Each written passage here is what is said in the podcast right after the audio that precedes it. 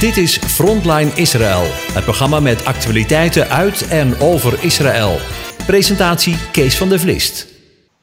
Hartelijk welkom weer bij Radio Israël, beste luisteraars. En natuurlijk ook weer bij Frontline Israël. En we spreken zoals elke week doen met Karen en je strijker in Naale Israël. Hartelijk welkom. Goedemiddag. Hallo. Shalom. Hallo. Shalom. Zo. Nou, we zijn er weer, hè? En ja. Dus het gaat een week snel voorbij. Vind je niet? Ja, maar het fijne vind ik altijd als ik jou spreek, Kees, dan weet ik, het weekend staat voor de deur. Ja, bijna wel, ja. Nou is het weekend eigenlijk bij ons alleen maar Shabbat. Maar ja, ik wilde net zeggen. Toch, om naar uit te kijken. Ja, want in Israël hebben ze nog gewoon 6-daagse werkweek, hè? Ja. Ja, de 6e dag, vrijdag, Yom Shishi. Ja. Dat is wel een korte werkdag. Want en zijn de winkels ook eigenlijk al om 2 uur dicht. Ja. Dat is een korte dag. Maar ja, zoals onze dochter, die moet op vrijdag tot 13:30 op school. Ja. En dan is er pas na 2 een bus. En dan heb je toch files. Is soms pas om 3 uur, 14:15 terug. Ja, dan is het voor haar toch een hele dag. Ja. Dus we halen. Maar moesten jullie daar niet erg aan wennen toen jullie vanuit Nederland Aliyah maakten? Nog steeds? Ja, nog steeds. Ja, vroeger maakte je op. Maakte je op zondagochtend pannenkoekjes in Nederland. En nu is het zondagochtend gewoon naar school en heel vroeg op. En, krijg je een glas water van jou? Ja, dat is alles wat ik krijg. Een glas water. Ja. We zijn op dieet. Nou, we zijn op dieet. Dat moest ook wel. Maar voor de kinderen ook, is het zwaar hoor. Ik vind het echt, want in Nederland heb je 5-daagse werkweek. En kinderen zijn ongeveer om de 7 weken hebben ze een week vakantie. Ja. Minimaal een week. Ja. Het is hier heel anders hoor. Het is hier 6 dagen per week naar school. En in de winter, na de najaarsfeesten en tot aan Pesach, hebben ze nauwelijks vrij. Nauwelijks. Ja. Alleen een paar dagen voor Purim. Ja, natuurlijk met Ganouka hadden ze wel even wat. Ja. Nou, dan hebben ze 2 dagen voor Purim. En dan moeten ze echt 3 maanden lang, ruim. Want hij valt nu nog Pesach in half april ook nog eens een keer. Ja. Dus dan is het 3,5 maand achter elkaar doorpezen, 6 dagen per week. Ja, dat is big. Ik vind dat heel zwaar. Het is zwaar, maar ze hebben in de zomer dan wel 2 hele maanden vrij. De hele maand augustus, de hele maand juli. Ja. Maar ik zou zeggen, verdeel dat dan wat meer. En zeker nu ze in de laatste jaren zijn, hebben ze niet al. Dus dan hebben ze toch wel een hele lange ruk. Ja, maar goed, het is voor hun zwaar. Voor ons maakt het niet zoveel uit. Maar voor ik vind het wel hoor. Ik vind het helemaal niet gezellig. Nee. Nee. Dit is de Bijbelse instelling zoals God het heeft bedoeld. Gewoon 6 dagen werken en 1 dag heb je vrij. Ja. En dat is toch een luxe? Het is toch een luxe dat je een dag vrij hebt? Hoeveel mensen hebben niet eens die dag vrij? Ik bedoel, die hebben helemaal geen Shabbat. Wel heel erg schuldig te voelen. Ja, ik bedoel, het is toch gewoon een godsgeschenk dat je een hele dag gewoon vrij mag zijn. Dat je gewoon niet hoeft te werken. Maar de orse je ezel niet. Het is een geweldig principe. Ja, absoluut. Ja, ze hebben het wel eens geprobeerd om het om de 10 dagen te doen, hè? Ja, maar dat kan niet. Egypte deed dat vroeger. De Romeinen toch ook? Ik dacht Egypte oorspronkelijk, maar volgens mij de Romeinen ook. Maar dat is hopeloos mislukt. Ja. Mensen hebben toch behoefte aan rust en herstel. En dan is het zoals jij zegt, Jair, is het inderdaad letterlijk een godsgeschenk. Ja, maar ook de aarde. Kijk, de aarde is des Heren. Dat is zo'n oude uitspraak. Maar het is zijn schepping. En dus ook de aarde moet ook rusten. En dan heb je ook dus het Shabbatjaar. We hebben nu een Shabbatjaar. Ja. Waarbij we ook gewoon de aarde gewoon haar gang laten gaan. En dat vind ik gewoon een geweldig principe. Ja.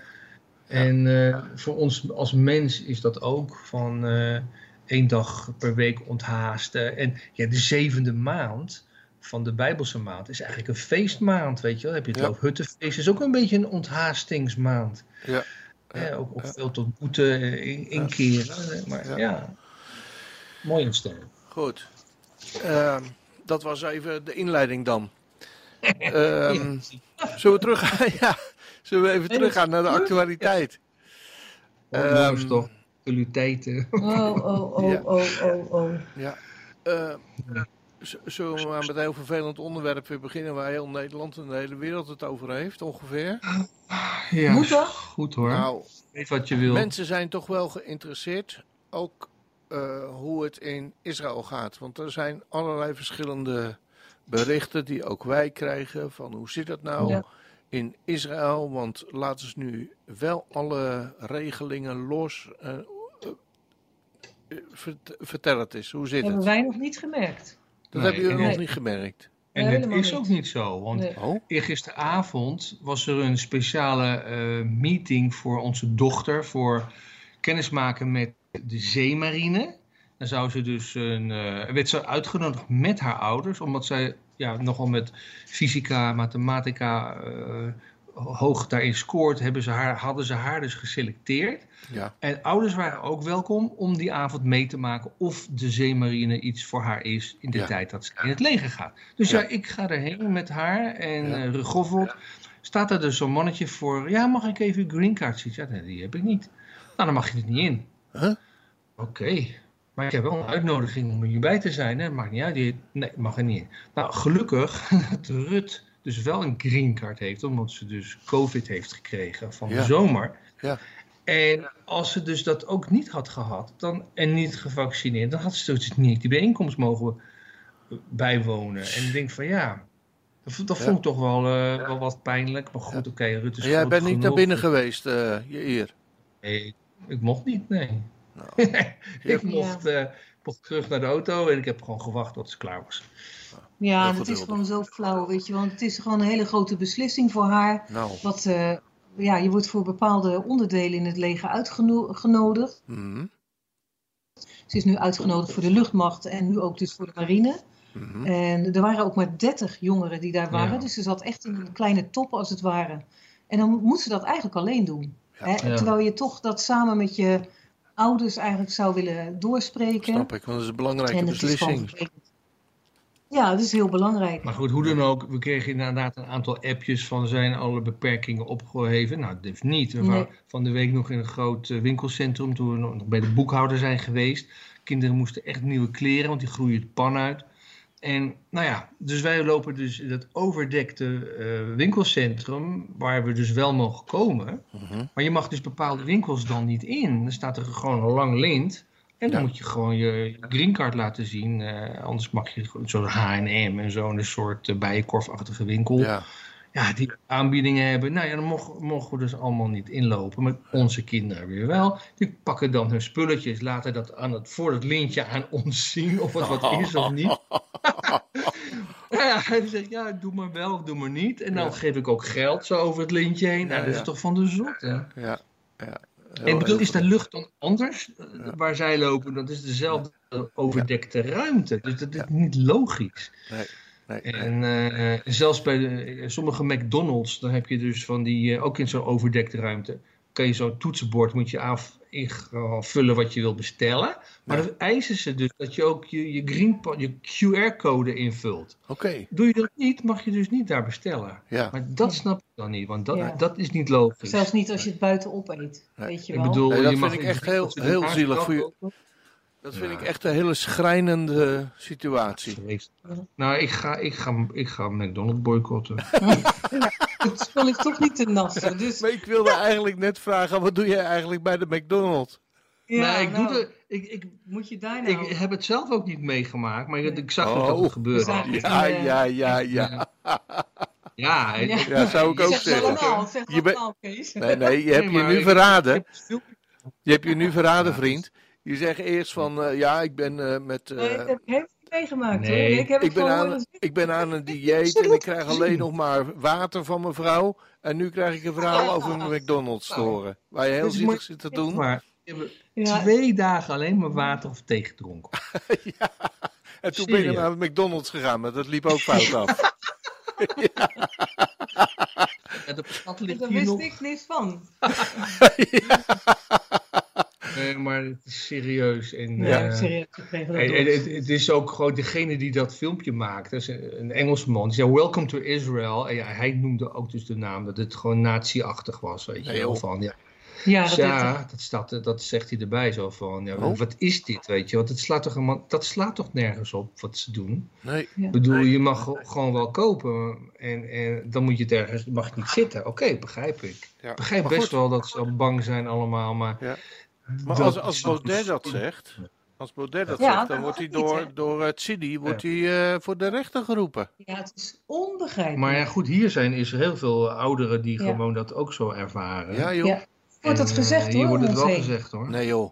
Baudet is echt niet de enige. We zeggen, het lijkt net op de situatie in de jaren 30. Je moet het niet vergelijken met de Shoah, maar wel met de periode daarvoor, dat er een periode was waarin langzaam mensen buitengesloten werden, die dus niet mee mochten doen aan het publieke leven. Zoals wij mogen niet naar musea, niet naar restaurants, niet naar whatever, winkels, weet je wel. Winkels, wij zitten in een lockdown. Ja. We mogen alleen maar naar waar je supermarkt of zo. Dus dat is een vorm van buitensluiten. En dat is een directe vergelijking wat ook Joden overkwam in de jaren 30. Ja.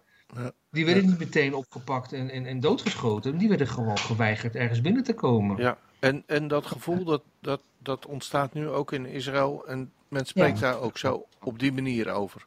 Ja, heel veel wel. Ja. En wij voelden dat eigenlijk van de week voor het eerst, moet ik zeggen. Ja. Jij zei dat toen tegen mij. Kleding kochten voor de kinderen. Want dit is de eerste keer dat ik gewoon zo voel van, goh, ik mag hem niet ergens in. Je moet steeds kijken bij een winkel, hangt er een groene sticker of is er een lint? En dan mag je daar gewoon niet in. En ik voelde me heel onplezierig. Ja. Want ik ben gewoon gezond. Dat is bij ons ook wel zo natuurlijk.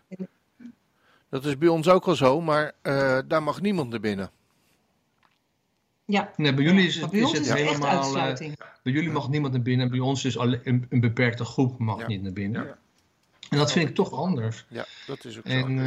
Maar ja, weet je, we hadden de afgelopen 3 dagen zoveel ellende over dit onderwerp met onze kinderen op school. Dat dan de een ziek is in een klas, weet je wel. En dan krijgen we een appje van, ja, uw zoon moet een antigene-test doen. Nou, moet hij dus naar huis? Ga naar huis. Geef ik dus, kopen dat ding. Kost iets van €4,5. Nou, dan... bleek dus negatief. Dus hij stuurt dat gewoon op. Een fotootje van alles oké. Zegt hij als reactie, nee, hij moet ook een PCR. Ja, en hij moet ook een week in quarantaine. Nou ja, toen werd hij hier dus boos. Dus ik bel op. Wat is dit voor verhaal? Ik bedoel, die jongen heeft een green card tot eind maart. Ja. Hij is nu negatief voor deze ding. Wat is hier? Wat gebeurt hier? Dus ja, zei ja, sorry, ja, ik zal het verder uitzoeken. Zeg, ga dan niet ons bang maken dat hij een week in quarantaine moet. Zoek het eerst uit. Nou, dat belde ze later op. Dus ja, boos worden heeft gewoon zin. En nee, hij mag gewoon morgen naar school. Ja. Nou, een dag later gaat hij naar school. En blijkt dus iemand anders uit een andere groep waar hij ook zit, ook ziek te zijn. Moest die hele klas, dus antigenentest doen. Behalve Sam, want die had die avond daarvoor dat gedaan. Oké, nou, hij mazzel. Een dag later, oftewel vandaag, weer iemand uit de klas. Nu hoeft die klas het niet te doen, want die heeft gisteren die test gedaan. Maar moet je Sam het weer doen. Ja. Dus hij belt op, net voor de uitzending met jullie, van ja, kan je me komen halen? Want ik moet een test doen, want iemand bla bla, nou ja. 10 minuten later belt onze dochter. Kunt u ons komen halen? Want iemand uit mijn klas, die heeft ook Omicron. En ik moet een test doen. Ja. Nou ja, en toen haalde ik maar op. En toen bleek er dus nog iemand. Nou ja, weet je, dit is gewoon... Ja. Dit kan niet zo doorgaan. Ze moeten gewoon Zoom les doen, want dit is voor iedere ouder een ramp. Ja. En je weet zeker dat de kinderen het niet als argument gebruiken om maar opgehaald te worden door papa van school. Ja. Kijk, we krijgen een mail, we krijgen een sms van de school, hè? Ja, daarom. Okay. Nee, we krijgen een sms'je van de school. Dan komen ze niet meer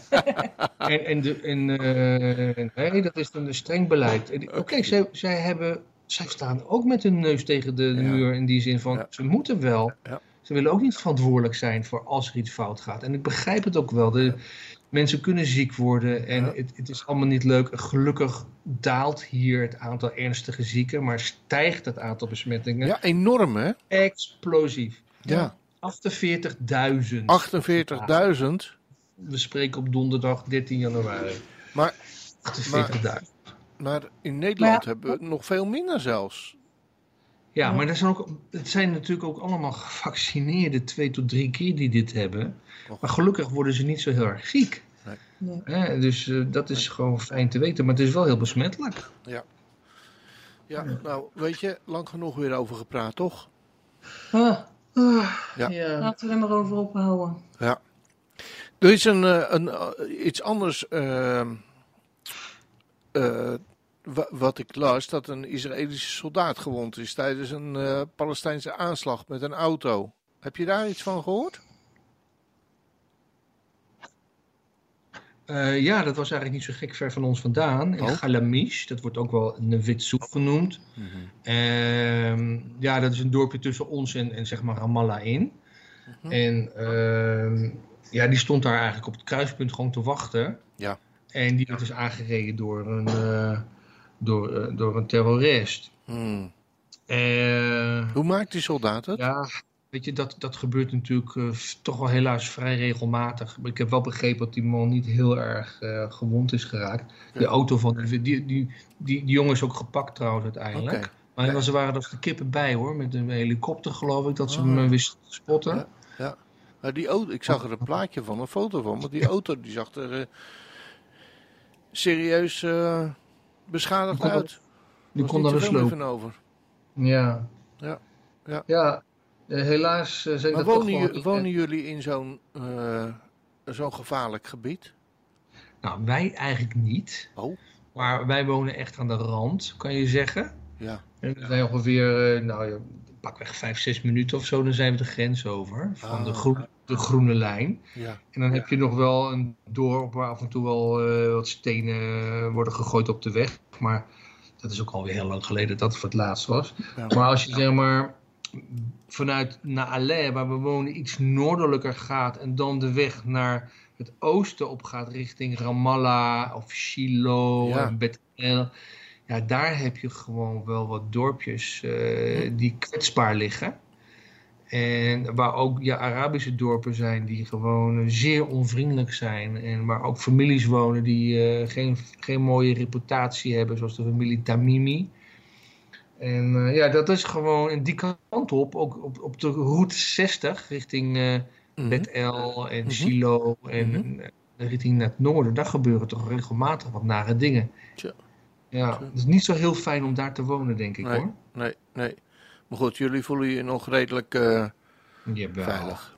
Ja hoor, eigenlijk voelen wij ons heel veilig. Ja. We hebben wel veel Arabische dorpen om ons heen. We kijken ook over een Arabisch dorp uit. Ja. En we zitten allemaal heel vlak bij elkaar. Ja. Maar heel veel Arabische werkers die bouwen hier huizen. Ja. Ja, daar moet ik dan wel eens aan denken als mensen zeggen... ja, Israël is de bezetter en dit en dat... maar je moet weten dat de Arabieren die Israëlische huizen bouwen. Ja. Dus ja. En ook goed voor verdienen. En er goed van verdienen. Ja. Maar je bent toch altijd alert als je hier rijdt, weet je wel? We wonen dus een beetje tussen de bergen. En dat slingert enorm. Ja. En ook omhoog. Hè? We wonen op 450 meter... 405 of 450? 405. Meter hoogte. Mm-hmm. Dus dan heb je ook soms een Arabische auto. Die hebben dan witte nummerborden. En wij hebben gele nummerborden. Dus het verschil kan je heel gauw zien of het een Arabische auto is. Of een Israëlische auto. Maar in de Israëlische auto kunnen natuurlijk ook Israëlische Arabieren zitten natuurlijk. Hè? Maar ik ben altijd een beetje zo van... als er dan iemand met een wit nummerbord achter me zit... van gaat hij me echt gewoon bovenop me zitten. Want ik rijd nooit zo heel hard met mijn oud autootje. En moet behoorlijk de berg op. Ik bedoel, ik hou altijd even in de gaten van als je me voorbij gaat... en niet opeens een pistool op je gericht krijgt. Ja, ik ben onbewust. Ja. Dus doe ik dat toch. Ja, dan kijk ik wel even. Ja. In het voorgesprek voor het programma hadden we het over... in het voorgesprekje voor het programma hadden we het over Bedouinen, wat je iets vertelde. Over gedoe met beplanting van bomen en zo. Ja. Kun je er iets over vertellen voor de luisteraars? Ja, wat er aan de hand is. Het is best wel een heel gedoe eigenlijk. Het speelt ook al een dag of 3, 4. Dat is JNF, dus Joods Nationaal Fonds. Ja. Die wereldwijd ook geld inzamelt. En al decennia lang bomen aanplant in Israël. Ook de nagedachtenis van de 6 miljoen. Er zijn miljoenen bomen geplant over het hele land, door het hele land heen. Maar hebben ze ook projecten in de Negev? Ja. Nou ja, kijk, bijbels gezien staat er weer, de woestijn zal bloeien als een roos. Ja. Maar als je dus nu in de Negev komt, is het natuurlijk wel heel mooi. Maar het is ook een kale vlakte. En geen vlakte, dat is natuurlijk ook heel veel berglandschap. Maar JNF heeft ook de insteek om dat ook groen te maken. Ja. De aarde groenen is goed voor iedereen. Maar er wonen ook Bedouinen natuurlijk in de Negev. En daar heb je helemaal geen grip op hoeveel en hoeveel erbij komen steeds. En waar ze vandaan komen. Waarom niet? Omdat daar gewoon bijna geen controle op is. Ja. Maar Israël die controleert toch wel wie hun inwoners zijn? Van Joodse inwoners, in de Arabische Israëli's is dat allemaal wel, maar in de Negev is heel weinig aandacht aan besteed. Daar hebben ze eigenlijk decennia gewoon geen aandacht aan besteed. Dus Beersheba eigenlijk ook niet, waardoor heel veel criminaliteit op zit. De hoofdstad van de Bedouinen is ook Rahat, dat echt vlakbij mijn zus woont. En die doen maar. Weet je wel, die bouwen ook gewoon zonder vergunningen en niemand die ze afbreekt. En ik weet nog wel, mijn eerste keer naar Israël was 1977. Ja. Dan gingen we met de bus naar Eilat. Nou ja, dan reed je dan richting Beersheba en dan naar het zuiden. En dan zag je amper een Bedouïne dorpje, zeg maar. Maar echt heel krakkemikkerig hebben ze dat opgezet. Ja. Maar als je er nu rijdt, het is het zwart van de Bedouïne tenten en ze zijn ook illegaal, want via Egypte de grens overgestoken. Ja, en, moet en daar niemand wel dan. Je weet gewoon niet goed wat zich daar afspeelt. Nee. Ze betalen geen belasting. Weet je, en nou eisen ze dus gewoon grond. Van dit is ons grondgebied en hier mag je geen bomen planten. En Jena zegt, kom op, jullie hebben helemaal geen recht hier op dit stukje grond. We gaan hier wel bomen planten. Ja. Nou ja, daar wordt dus gewoon, daar wordt heel hoog opgespeeld. Ook in de regering, omdat in de regering zit natuurlijk een Arabische partij. Ja. En dat is dus Ra'am. En die wil gewoon dus dat ze dus allemaal toestemming krijgen. En dat het legaal wordt allemaal daar. Daar hebben we echt miljarden shekels ingestoken. En nu wilde links ook, Lapidot zei dat toch, laten we nou maar gewoon stoppen dan met bomen planten, toegeven aan hun geschreeuw, feiten. Uh-huh. En de andere kant, dus de oppositie, die heeft ook iets van, maar dit laten we niet over ons heen gaan. Dit is ergens Israël, we gaan hier de bomen planten. Ja. Dus die bomen worden dan geplant onder bewaking, maar ze worden gewoon weer uit de grond getrokken s'avonds. Dit is echt een ernstig verhaal, dit is nog niet voorbij.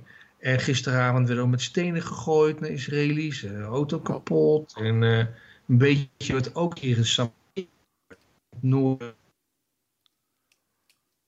En die worden dan ook de volgende dag uitgerukt. In Judea ook. In het Gush Etzion gebied. Mm-hmm. Ja, dat zijn allemaal heftige dingen. Wat voor nationaliteit hebben de Bedouinen dan? Nou, de Bedouinen nationaliteit.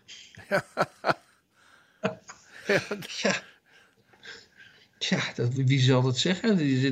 Er zijn natuurlijk ook wel sommigen die gewoon wel aangegeven zijn in het bevolkingsregister. Ja. Ja. Maar ook een heleboel niet. En je weet gewoon niet waar ze allemaal vandaan komen. En Israël gaat echt niet zomaar zo'n tent binnen om eens even te controleren. Oh. Ik ben er wel eens geweest. Heb je mazzel. Ja, nou, ik heb heerlijk thee gedronken met die mensen. Ja, maar dat is dan waarschijnlijk in de georganiseerde reis. Dat wel. Maar als je zomaar op Bonnefoy naar binnen gaat en even wil controleren wat er gebeurt met, hoe staat het hier met vrouwenrechten, dan niet dat je ver komt. Oké. Nee. Ja, maar dus die mensen zijn dus eigenlijk gewoon illegaal. Ook er wordt enorm gestolen. Ja, en er wordt ook enorm veel materiaal gestolen in de Negev door Bedouinen van IDF-basissen. Dat speelt al heel erg lang. En er wordt gewoon bijna niks tegen gedaan. Hoe kan dat dan? Hoe kun je dan een IDF-basis binnenlopen? Ja, dan knippen gewoon de hek door. Het zijn grote gebieden. En dan jatten ze materiaal. En dan staan ze niet met één grote jeep, maar met 3-4 grote jeeps. En dan, als Israël dan achteraan gaat, dan worden ze gewoon klemgereden. Zo. Ja, dat soort situaties hebben we afgelopen jaar gehad hier. Dat is echt Wild Westen. Ja, ik hoor het. In de Negev dan, hè? Dat heb ik nooit geweten. Ja. Dat is echt niet mooi. Mensen zijn echt... Ik las vanochtend nog van dat sommige mensen gewoon dachten... wil ik hier wel blijven wonen? Ja, in de Negev. Ja. We hebben nog heel kort tijd voor een schietincident... wat er heeft plaatsgevonden. Ja, waarom niet zo'n mooi onderwerp, hè? Nee. Klopt. Je mag ruilen. Incident. Je mag ruilen met een ander incident waarvan je zegt van nou, dat is een leuk onderwerp om mee te eindigen. Ja, ik heb helemaal geen leuk onderwerp. Nou, we zijn heel hard bezig met onze studies en we hebben het samen heel goed. Ja. En de kinderen, we zijn gelukkig gezond, maar dat schietincident is misschien wel, dat gaat heel Israël door natuurlijk. Ja. Dat heet dan vriendelijk vuur, friendly fire. Dat dus, dat was dus een militaire oefening ten Jericho. Oh, je was eventjes weggevallen, Jair. Oké. Even terug weer. Het gaat dus over een schietincident. Ja.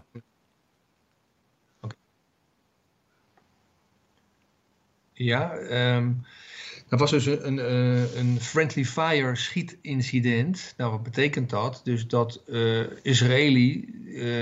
Israëlische soldaat schiet een andere Israëlische soldaat per ongeluk dood. Zo. En dat is dus helaas gebeurd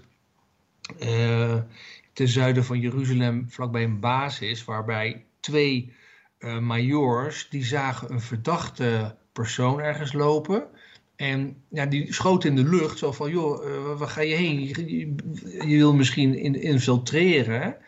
Dus die schoten een waarschuwingsschot. Maar een eindje verderop stond een andere Israëlische soldaat. En die dacht dus dat die 2 Israëlische terroristen waren. En die schoot hun dus dood. Drama. Ja, jonge jongens, weet je wel, 26 en 28. En het is niet de eerste keer dat dit gebeurd is. Ja, die jongen komt daar zijn leven lang niet meer weg. Nee. Wordt zelf ook niet. Hoe moet je daarmee leven? Dat je overkwam. Ja. En hij denkt dus gewoon iemand beschermd te hebben. En heeft hij gewoon zijn eigen commanders gedood. Verschrikkelijk zeg. Ja. Ja, dat is drama. Ja. Nou, goed. Ja, we sluiten niet echt af met iets leuks. Hè? Maar goed, we zijn wel een beetje bijgepraat. De parasha is natuurlijk mooi, de doortocht door de Rode Zee. Dat zijn geweldige wonders. Geweldig. Hebben we volgende week weer beter nieuws. Ja, goed. Dan, dan sluiten we nu eventjes af. Gaan we naar de muziek. En dan gaan we zo weer verder met het programma van de agenda van het studiehuis. Jullie studiehuis, waar je heel veel tijd en energie in stopt. Hè? Dat wij in jullie samen met elkaar optrekken om de studies te geven. Maar heel veel dingen daar ook omheen doen. En dan de parasha. Dan gaan we nu naar de muziek. Oké.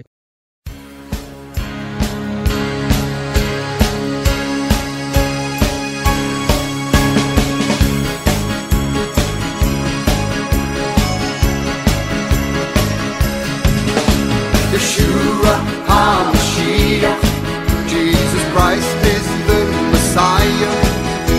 Yeshua HaMashiach, He's the roaring lion of Judah. and He's holy.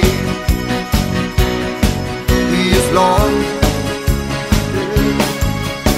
Yeshua HaMashiach, Jesus Christ is our Redeemer. Yeshua HaMashiach, He is the Savior and our Healer, and He's holy. He is Lord. Yeshua HaMashiach, He's my rock, He's my power. Yeshua HaMashiach, my shield and my strong tower, and He is holy. He is Lord. Let's praise the God of Israel. He's the bright and morning star, the Holy One of Israel, my strength and my song. Bless the Lord, oh my soul, for His mercy endures forever. Oh, give thanks to the Lord, for His mercy endures forever. Praise the Lord, for His good, and His mercy endures forever and ever, forever. His mercy endures forever and ever. Yeshua HaMashiach, Jesus Christ is the Messiah. Yeshua HaMashiach, He is the roaring lion of Judah, and He is holy. He is Lord. Yeshua HaMashiach, Jesus Christ is our Redeemer. Yeshua HaMashiach, He's the Savior and our Healer, and He is holy. He is Lord. Yeshua HaMashiach, He's my rock and He's my power. Yeshua HaMashiach, my shield and my strong tower, and He is holy. He is Lord. Let's praise the God of Israel. He's the bright and morning star, the Holy One of Israel, my strength and my song. Bless the Lord, oh my soul, for His mercy endures forever. Oh, give thanks to the Lord, for His mercy endures forever. Praise the Lord, for His good, and His mercy endures forever and ever, forever. His mercy endures forever and ever. Lai, lai, lai, lai, lai, lai, lai, lai, lai, do that day. Lai, lai, lai, lai, lai, lai, lai, lai, lai, do that day. He is holy. He is Lord. Bless the Lord, oh my soul, for His mercy endures forever. Oh, give thanks to the Lord, for His mercy endures forever. Praise the Lord, for His good, and His mercy endures forever and ever and ever, forever. Bless the Lord, oh my soul, for His mercy endures forever and ever and ever, forever. He is Lord. Een stomerijtje. En onder die stomerij was dus de ingang naar de fabriek. En die stomerij, daar hadden ze dus machines staan, die wasten en alles. En die maakten een enorm kabaal, zodat het kabaal van die fabriek werd overstemd. Ja.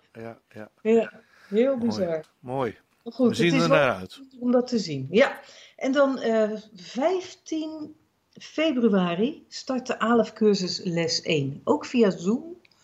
En van harte aanbevolen. Ja. Dat is heel leuk om te doen. En dan 22 februari het Onze Vader webinar. Ja. En ook dat is natuurlijk heel mooi, want het staat in het Grieks, maar is in het Hebreeuws gezegd. Tegen Hebreeën, is Hebreeuws gedacht. Dus daar komt heel wat bij. En daar gaan we mee aan de slag. Dus alle webinars beginnen om 7:30 Nederlandse tijd. En voor alles geldt, stuur ons even een mailtje als u mee wilt doen. Sturen we u de link en dan kunnen we beginnen. Info studiehuis Rashid. Ja, en daar zitten we nu niet stil mee. Want het is zo'n gigantische bak werk om zo'n webinar te maken. Oh, dat geloof ik best. Enorm, echt enorm. Ja. Ja. Mooi werk, denk ik, om te doen, hè? Ja, en voor wie ook nog cursussen live wil volgen. We hebben ook nog 4 docentes die zijn in Nederland. Die geven live in de regio Utrecht op het moment les. Of die gaan dat doen dit voorjaar. Kijk even op onze site www.studiehuisregiet.nl bij cursussen. Daar kan iedereen vinden waar worden lessen gegeven, door wie. En wanneer precies. Ja. Dus dat is ook de moeite waard om te kijken. Want we hebben natuurlijk heel veel lockdowns. Elke keer is er weer wat, ook in Nederland. Ja. Ja. Maar voorlopig, voor zover ik weet, gaan ze door. En anders dan zoeken ze een alternatieve tijd. Want het is in feite in de avonden. Prima. Maar goed, dat kan dus ook. Ja, mooi. Super. Drukke periode weer. Ja, moet ook. Moet aan het werk blijven. Ja. Ja, maar goed, met alle voorbereidingen inderdaad. En de energie die jullie daarin stoppen, dan geloof ik zomaar dat je echt veel tijd en ook rust moet vinden om het allemaal in elkaar te zetten en te overdenken.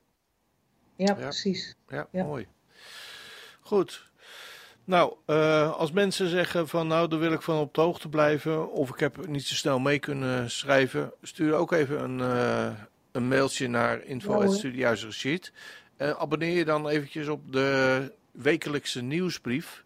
Want daar worden alle data's ook nog eens een keertje op genoemd. Toch? Zo is dat. Ja. Daarom. Alle data's staan gewoon even op. Opgeven. Is gratis, de nieuwsbrief. Wat zeg je? De nieuwsbrief is gratis. Oh ja. Misschien gratis. Zei je dat wel. Heb ik het niet opgepakt. Zat in de parasha al te lezen. Ach, ja. Dank daarvoor. En dan zie ik nu weer uit naar wat je gevonden hebt tijdens het schatgraven van de nieuwe parasha voor deze week. Weer de lange of de korte versie. Verschrikkelijk. Ja. Er gebeurt zoveel en je kan het eigenlijk alleen maar aantippen. Maar ik heb wel een paar mooie dingen gevonden. En ik ga maar gewoon beginnen. Het is parasha beshalach. En beshalach betekent eigenlijk in of met het wegzenden. En dan lezen we Exodus 13 vanaf vers 17 tot 17 vers 16. Uit de Haftara lezen we heel mooi Richteren 4 vers 4 tot 5 vers 31. En uit Openbaringen lezen we het hoofdstuk 19 1 tot 20 6. Het is best veel. Ja. Deze parasha begint met de uittocht uit Egypte. En in de Haftara wordt besproken hoe de vijand door het beekje Kishon wordt meegesleurd. Dus het heeft met veel water te maken deze keer. Zowel het water van de Rode Zee als het water van de beek Kishon, die normaal gesproken in de zomer droog ligt. Dus dat is heel bijzonder eigenlijk. God besluit, om maar met de parasha te beginnen, om het volk niet richting Filistijnen te laten trekken, maar om hen in plaats daarvan een omtrekkende beweging te laten maken richting Schelfzee, met Saoedi-Arabië daarachter. Toen nog niet Saoedi-Arabië natuurlijk, dat is wat anders. Maar de beenderen van Jozef, en hoogstwaarschijnlijk ook die van zijn broers, die worden meegenomen door Mosje volgens de belofte. De wolkkolom en de vuurkolom leiden het volk dag en nacht. Er is geen rust en men moet doorlopen om het Egyptische leger voor te blijven. Want opnieuw verhardt God het hart van de farao. Het volk Israël is doodsbang voor de aanstormende strijdwagens en klagen tegen Mosje. En Mosje antwoordt met de prachtige belofte: de aanwezige zal voor u strijden en gij zult stil zijn. En dan gaan wolk en vuurkolom achter het volk staan. En die houden de Egyptenaren nog tegen, totdat Mosje in opdracht van God zijn hand uitstrekt over de zee. En dan vraag ik me af, wat moet er door Mosje heen zijn gegaan? We weten dat hij niet echt een held is. Bij de brandende struik hebben we dat al gezien. Daar moest God destijds soebatten om hem naar Egypte te krijgen, om het volk te bevrijden. En kijk nu, de wolkolom is niet meer voor hem en de engel des Heren ook niet. Nu staat Mosje zelf vooraan. Dat is niet zijn geliefde positie. Maar gelukkig gehoorzaamt hij door zijn arm uit te strekken. En zou hij geweten hebben dat dan de zee zou klieven? Dat lezen we niet. Maar we kennen allemaal de geschiedenis. God zaait grote paniek onder de Egyptenaren. En ze komen om in het water van de Schelfzee, waar eerder Mosje en zijn volk zomaar tussendoor waren gelopen. Overigens tegen de wind in, want God beschikte een oostenwind om de zee te splijten. En het volk vlucht ook juist naar het oosten. Redding is niet altijd de gemakkelijke weg, niet met de wind in de rug. Maar het is die smalle en moeizame weg tegen de wind in. Net zoals de smalle weg die Jehoshua later beschrijft tegen zijn discipelen. In Mattheüs 7, vers 13. Daar zegt hij, wie volhardt tot het einde, die zal behouden worden. Die gaat die smalle weg. Dan zingt Mosje daarna, de aanwezige is mijn kracht en mijn lied. De aanwezige is een krijgsman. Aanwezige is zijn naam. Prachtige zinnen. En dan zegt hij, door het geblaas van uw neus. Die oostenwind is dus volgens Mosje, in Exodus 15 vers 8, recht uit Gods eigen neus gekomen. Het Hebreeuwse woord voor neus, af, is ook het woord voor toorn. In zijn toorn blies hij de zee open en liet het water weer vallen over de Egyptenaren.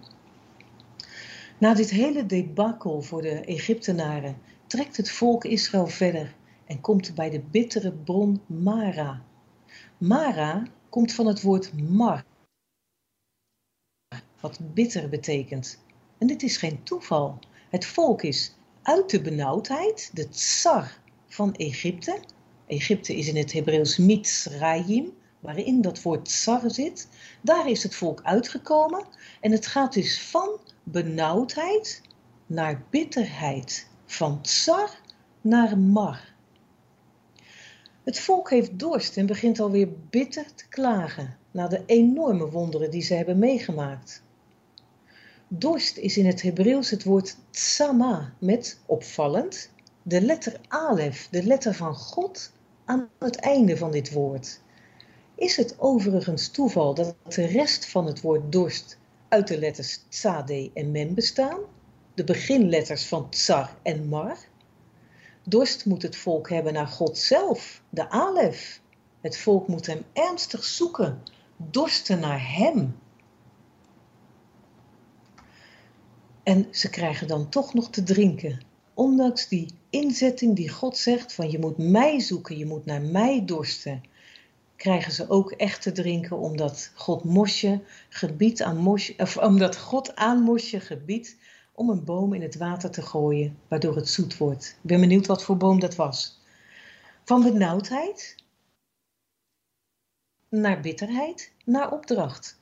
We zien bij Elim de oorsprong van de 12 bronnen. Die bronnen representeren de 12 stammen Israëls, die de 70 palmbomen in leven houden. Die 70, die staan voor de 70 volken, de volheid van volken, voor wie God het volk Israël als voorbeeldvolk geeft, met wie hij zijn inzettingen deelt. Het is zijn bedoeling dat via het volk zijn inzettingen over de gehele wereld uitwaaieren. Zie daar ook voor Marcus 16 vers 15. Na 30 dagen sinds de uittocht is het voedsel op en het is weer tijd om te klagen. God beschikt kwakkels en het manna, wat geluk betekent. Men hoeft het maar op te rapen en men kan eten. Met dit manna stelt God het volk op de proef. Het Sabbatsgebod is al eerder gegeven, stamt in feite al vanaf Genesis. En het is het volk dan ook bekend. Degenen die toch op de Sabbat gaan zoeken naar manna, krijgen er flink van langs. Een wonderlijk goedje is dat overigens, dat manna, wat niet bewaard kan worden, behalve op de dag van de Sabbat en ook nog voor het aandenken in de ark van het getuigenis. Dat zal nog ergens zijn op de wereld en nog in orde, niet vergaan. Opnieuw een wonder, na natuurlijk geklaag. Een wonder met water dit keer. De rots die met het volk meet, zegt de apostel Paulus in 1 Corinthians 10 vers 4b. Die rots is de Messiaanse rots. Hij zegt in onze vertaling, de steenrots was de Christus. Heel apart, Mosje moest erop slaan en ze kregen water. Amalek valt aan, meteen daarna. Opnieuw gaat het om de uitgestrekte armen van Mosje. Zolang deze omhoog gestrekt zijn, wint het volk van God in deze strijd. Dus wordt hij ondersteund door Aharon en Hur. Amalek is degene die het volk van achter aanvalt. Daar waar de vrouwen en de kinderen en zwakken lopen. Vandaar dat God hem geheel wil uitdelgen. Mosje bouwt een altaar. De aanwezige is mijn banier, mijn wonder, nes. En het laatste vers gaat over de hand op de troon van God. Was dit waarom Mosje zijn handen op moest heffen? Meerdere keren? Het lijkt er wel op. Later in de geschiedenis zaait God paniek onder de strijdbare mannen van Sisera en Jabin in de geschiedenis van Dvora en Barak. Dvora is met er eentje, getrouwd met Lapidot en tegelijkertijd profetes van God. Hoe zal haar man daarmee omgaan? Want dat lezen we niet. Ze heeft moed als een leeuwin. Als ze niet alleen tegen Barak profeteert dat hij met 10.000 mannen de gemene onderdrukker Jabin moet verslaan, maar ook nog zelf met hem meegaat. Waarschijnlijk komt deze opdracht niet voor het eerst bij Barak aan. Want we kunnen het Hebreeuws hier in de vragende vorm lezen. Zeg Barak, heeft de aanwezige de God Israëls u niet geboden, ga op? Hij heeft waarschijnlijk de eerste opdracht genegeerd, want hij durft niet. Hij durft alleen als Dvora als profetes meegaat. En ze gaat. Wat denkt haar man? Kijkt hij haar misschien hoofdschuddend na? Is hij misschien op het land aan het werk en weet hij hier niet van? Maar er is ook een verklaring in de Midrash dat Barak haar man is, die in Richteren 4 vers 4 cryptisch Lapidot wordt genoemd. In deze naam zit het woord voor toorts, fakkel, lapid verborgen, terwijl de naam Barak bliksem betekent. Door dat licht van een fakkel of van een bliksem wordt die associatie gemaakt. Of dit klopt, weten we niet. Hoe heeft God paniek gezaaid in deze indrukwekkende geschiedenis? Daar kunnen we iets bij indenken. Barak is met zijn 10.000 mannen op de berg Tabor en heeft het voordeel van de steilte. Maar er is meer. In Richteren 5 vers 4 spreekt Dvora terugkijkend dat God uit Seir optrok, uit het zuiden dus. En dat de aarde voor hem beefde, dat de regens voor hem uitgingen. En in 5 vers 20 zingen Dvora en Barak dat de ster in hun baan ook meestreden. Nou, wat is daar gebeurd? Stel je eens voor, daar komt Barak naar beneden gestormd met zijn 10.000 man op de vijand af die in het dal bij de beek Kidron opgesteld zijn. De beek treedt uit haar bedding door de heftige regen, sleurt de vijand mee, terwijl de aarde schudt door Gods aanwezigheid en op datzelfde moment is er van achter de heuveltop een enorm fel licht te zien dat de troepen van Barak in een helder schijnsel zet. De vijand wordt daardoor verblind. Wat een chaos om je wil te schrikken. Zijn er op dat moment twee planeten gekruist? Dat gebeurt eens in de zoveel jaar en ook de ster van Bethlehem wordt daarmee wel eens vergeleken. In ieder geval jaagt het hele gebeuren Sisera zozeer de stuipen op het lijf dat hij er te voet vandoor gaat. Jaël doet de rest, verbergt hem in haar tent en drijft een tentpin door zijn slaap. Zoals Dvora al profeteerde gaat de eer niet zomaar naar een Barak, maar naar een vrouw. Het volk Israël is opnieuw gered van de onderdrukker, 40 jaar lang, totdat ze weer doen wat kwaad is in de ogen van de aanwezigen. In de Openbaringen komt de koning op zijn witte paard, zijn kleding is met bloed geverfd. Hoe komt dit? Het antwoord vinden we in Jesaja 63. Uit Bosra komt hij en hij treedt de perskuip van zijn woede helemaal alleen. Vindt zelfs niemand om hem te helpen. Dan biedt zijn eigen rechterarm hem hulp en hij oordeelt de heidenen in een verschrikkelijk oordeel. Opnieuw spreekt hij uit waarom hij eerder het hart van de farao verhardde. Opdat gij lieden weet dat ik de aanwezige JHWH ben.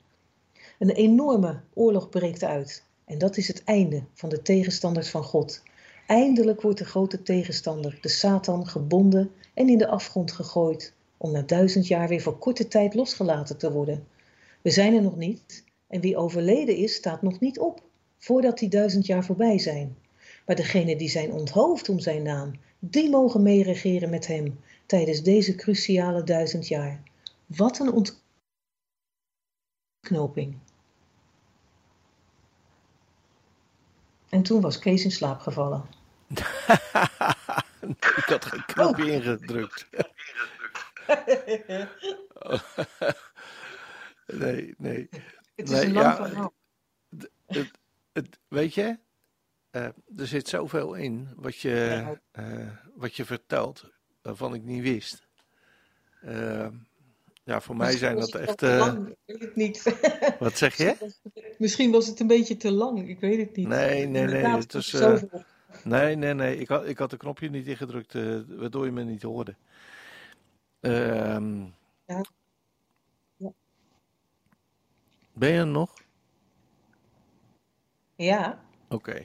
Ik ben er nog. Ja, maar er zit zoveel wat je vertelde, wat je zo rechtstreeks uit de Bijbel gehaald hebt. Ja. Het is elke week hetzelfde natuurlijk wat ik zeg. Maar, ja, als je naar het Hebreeuws gaat kijken, en ja, je krijgt natuurlijk, en dat is zo bijzonder, je krijgt steeds meer ervaringen mee. Ja. Omdat je... Ja, je zit altijd met je neus in de Bijbel, in de Hebreeuwse Bijbel. En dan denk je, hé, wacht eens even, hier is een verband en daar is een verband. En dan zie je eigenlijk steeds meer verbanden. Dat is zo, met name die woordontleding, hè, die je elke keer hebt. Ja, van toorn en neus, hè, af. Ja. Van Gods toorn, hij blaast door zijn neus. Hij zegt ook op andere plekken in de Bijbel van, hè, ik zal hijgen, ik zal blazen. Eigenlijk ook als een barende vrouw, als het ware, zegt hij dan. En kunnen we ons soms een beetje ongemakkelijk bij voelen. Hè, maar God heeft zoveel emoties en die blaast hij door zijn neus eigenlijk uit. Van, en nu is het afgelopen. Ja. Maar je hebt het ook zo, als je echt heel erg boos bent, dan begin je ook zo van... Ja, te snuiven. Ook door je neus te snuiven. Nee, dat heb ik nooit. Dat heb ik ook nooit. Nee, wij niet. Nee, wij zijn zo heilig. Ja. Dat weet niet iedereen nog, maar... Nee. Ja, jammer is dat, hè? Dat zegt Edien Plas ook zo leuk in zijn boekje van het gewijde dagboek. Van ja, ik zou best wel een leuke christen zijn als anderen het niet altijd voor me verpesten. Dat vond ik zo gaaf. Ja, die ga ik onthouden. Superleuk. Goed. Oh, ik kom niet meer bij. Dat heb ik jaren geleden gelezen en ik weet het nu nog. Ja. Maar we kunnen de parasha toch ook nalezen nog. Het was best inderdaad wel veel. Maar als mensen zeggen... Nou... Ja, maar hij komt in het Shomron Nieuws, hè? Dan zetten we hem neer. Ja, en het is wel inderdaad een heel verhaal, maar het, ja... Lieve help, op een gegeven moment is alles mooi. En dan denk je, wat moet ik dan weglaten? Ja, heel prima. Maak ons maar een beetje nieuwsgierig. En via de nieuwsbrief kunnen we dan toch nog eens een keer nalezen. Ja, wat zijn ze nou precies? En voor onszelf uitzoeken of deze dingen al zo zijn. Zoals de echte Hebreeërs, van de echte Hebreeërs ook gezegd werd, hè? Ja. Ja, daarom. Ja, we worden ook belangrijk. Ja, we worden ook aangezet om zelf dat onderzoek te doen. Precies. Dus, nou, heel hartelijk bedankt weer. Heel graag gedaan. Een hele goede week. God zegen toe, samen met Jair. En fijne Shabbat. De kinderen en een goede Shabbat. Ja, wederzijds. Okay. Voor iedereen. Dankjewel. Shabbat shalom. Doeg.